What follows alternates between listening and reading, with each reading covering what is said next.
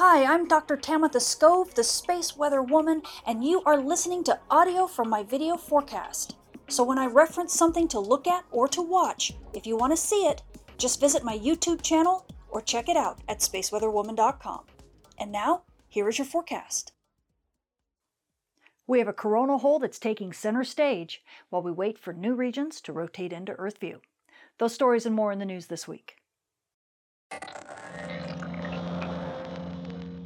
Although space weather this past week has been a bit of a fizzle, it does look like activity is beginning to pick up. As we take a look at the Earth facing disk, you can see the cluster of regions in the north. These were the big flare players that were firing off some decent sized solar flares and some mini solar storms. Sadly, the solar storms really never manifested much activity at Earth. They all kind of went south of Earth. Wasn't it just our luck? But these regions are now rotating to the sun's far side. Then on the 13th, we actually had a filament eruption that launched a solar storm. This is partly Earth directed, but once again, it looks like it's going to go south of Earth and we may not get much of it either. If we get any impact, it'll be sometime about midday on the 17th. But the big story is if look past that in the south and you can see this massive coronal hole. This coronal hole is going to be giving us some fast solar wind in about a week's time and that could bring us some decent aurora. Now granted, this hole has not got the right magnetic polarity to give us sustained aurora, but it could give us a decent burst of it for a short period down to mid latitudes and definitely up in the high latitude regions for a couple days. So that's what's the big story when it comes to aurora players, and hopefully Aurora photographers will be able to get a decent show after a week of fizzles. Now, as we take a look at our, our far side, this is stereo A, and it's looking at the sun just a little bit from the side. You can see those regions in the north rotating off of the west limb in stereo's view, and then you can also see that massive coronal hole in the south. Yet look just past that to the east limb. You can see lots of bright regions gurgling and flickering like that. Well, this these set of regions, it means means that they're growing when they flicker like that, which means they could be big flare players. If nothing else, they will definitely keep that solar flux uh, boosted into the, the triple digits uh, and also keep that radio noise a bit alive on Earth's day side. So at least amateur radio operators and emergency responders expect to have a continued uh, noise on the bands. And for space traffic, well, we'll just have to wait for these regions to rotate more into Earth view to see whether or not we have a risk for big flares once again. Switching to our moon, we are now passing through the third quarter phase on our way to a new moon, and by the 19th, the moon will still be about 23% illuminated. So, you night sky watchers, if you want to catch those dim objects in the sky, you're going to need to check your local rise and set times.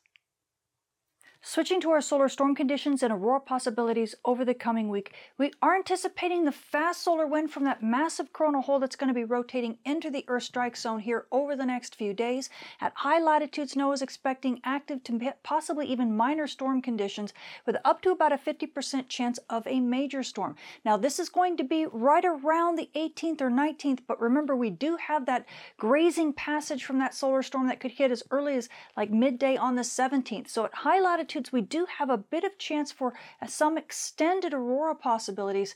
But remember, once that coronal hole and the fast solar wind from that coronal hole hits, it's not the right magnetic configuration. So storming may not last in through, you know, the latter part of, of November. So don't get super excited. It's not expected to be really strong, but it could give us some chances. Now, mid latitudes, we're only expecting active conditions, but we do have up to about a 25% chance of minor storm conditions. So again, it could give us a chance for some aurora at mid latitudes, but that would be likely early on when that fast solar wind first hits Earth.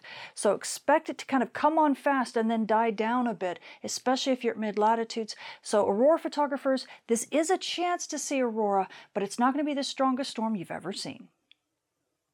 Switching to our solar flare and particle radiation storm outlook over the coming week, we do have that cluster of active regions that's still moving off of the sun's west limb. This is regions 3140, 41, and 45. And as long as those regions are still at least in partial Earth view, we're going to continue to have a risk for big flares.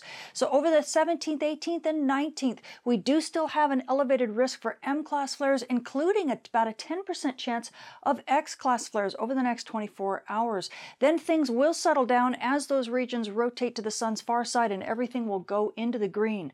Luckily, we do still have solar flux staying up in the triple digits. Don't worry, amateur radio operators, you're still going to get good propagation on Earth's day side. You're just going to notice the noise on the bands begin to quiet down around the 19th and the 20th perfect timing for that fast solar wind, right? So you're going to get a disturbance of a different kind at that point. But meanwhile, we do have a small uh, radiation storm risk, about a 10% chance of an S1 risk, and this is due to the fact that those cluster of regions are rotating to the west limb of the sun. But once they rotate behind the sun's limb, we will see that risk go down. So frequent flyers just kind of pay attention. I doubt we're going to get anything, but just pay attention because we could get radiation storms in and around around the next couple days.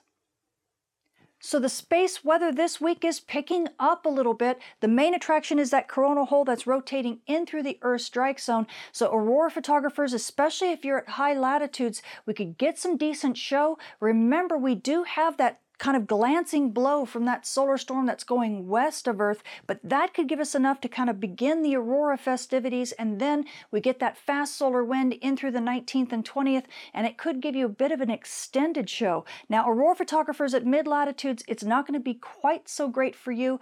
At about the 19th and 20th is when you could get a little bit of a show, but things may die down quickly after that, so make sure you chase early if you chase at all. Now, amateur radio operators and emergency responders responders? Well, good news for you in the sense that we have those uh, big flare players rotating to the sun's far side here over the next couple days. You're going to notice the noise on the bands is going to get a bit quieter, and that's going to be a wonderful reprieve for you just in time for this solar storm to hit. So, you know, you're going to trade one disturbance for another, but oh well, you'll make it through, I promise.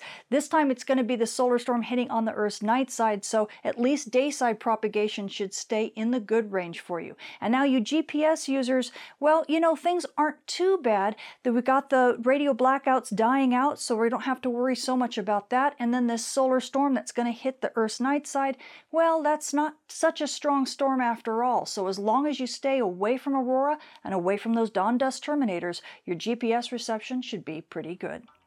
I'm Tamitha Skov. Thank you for listening.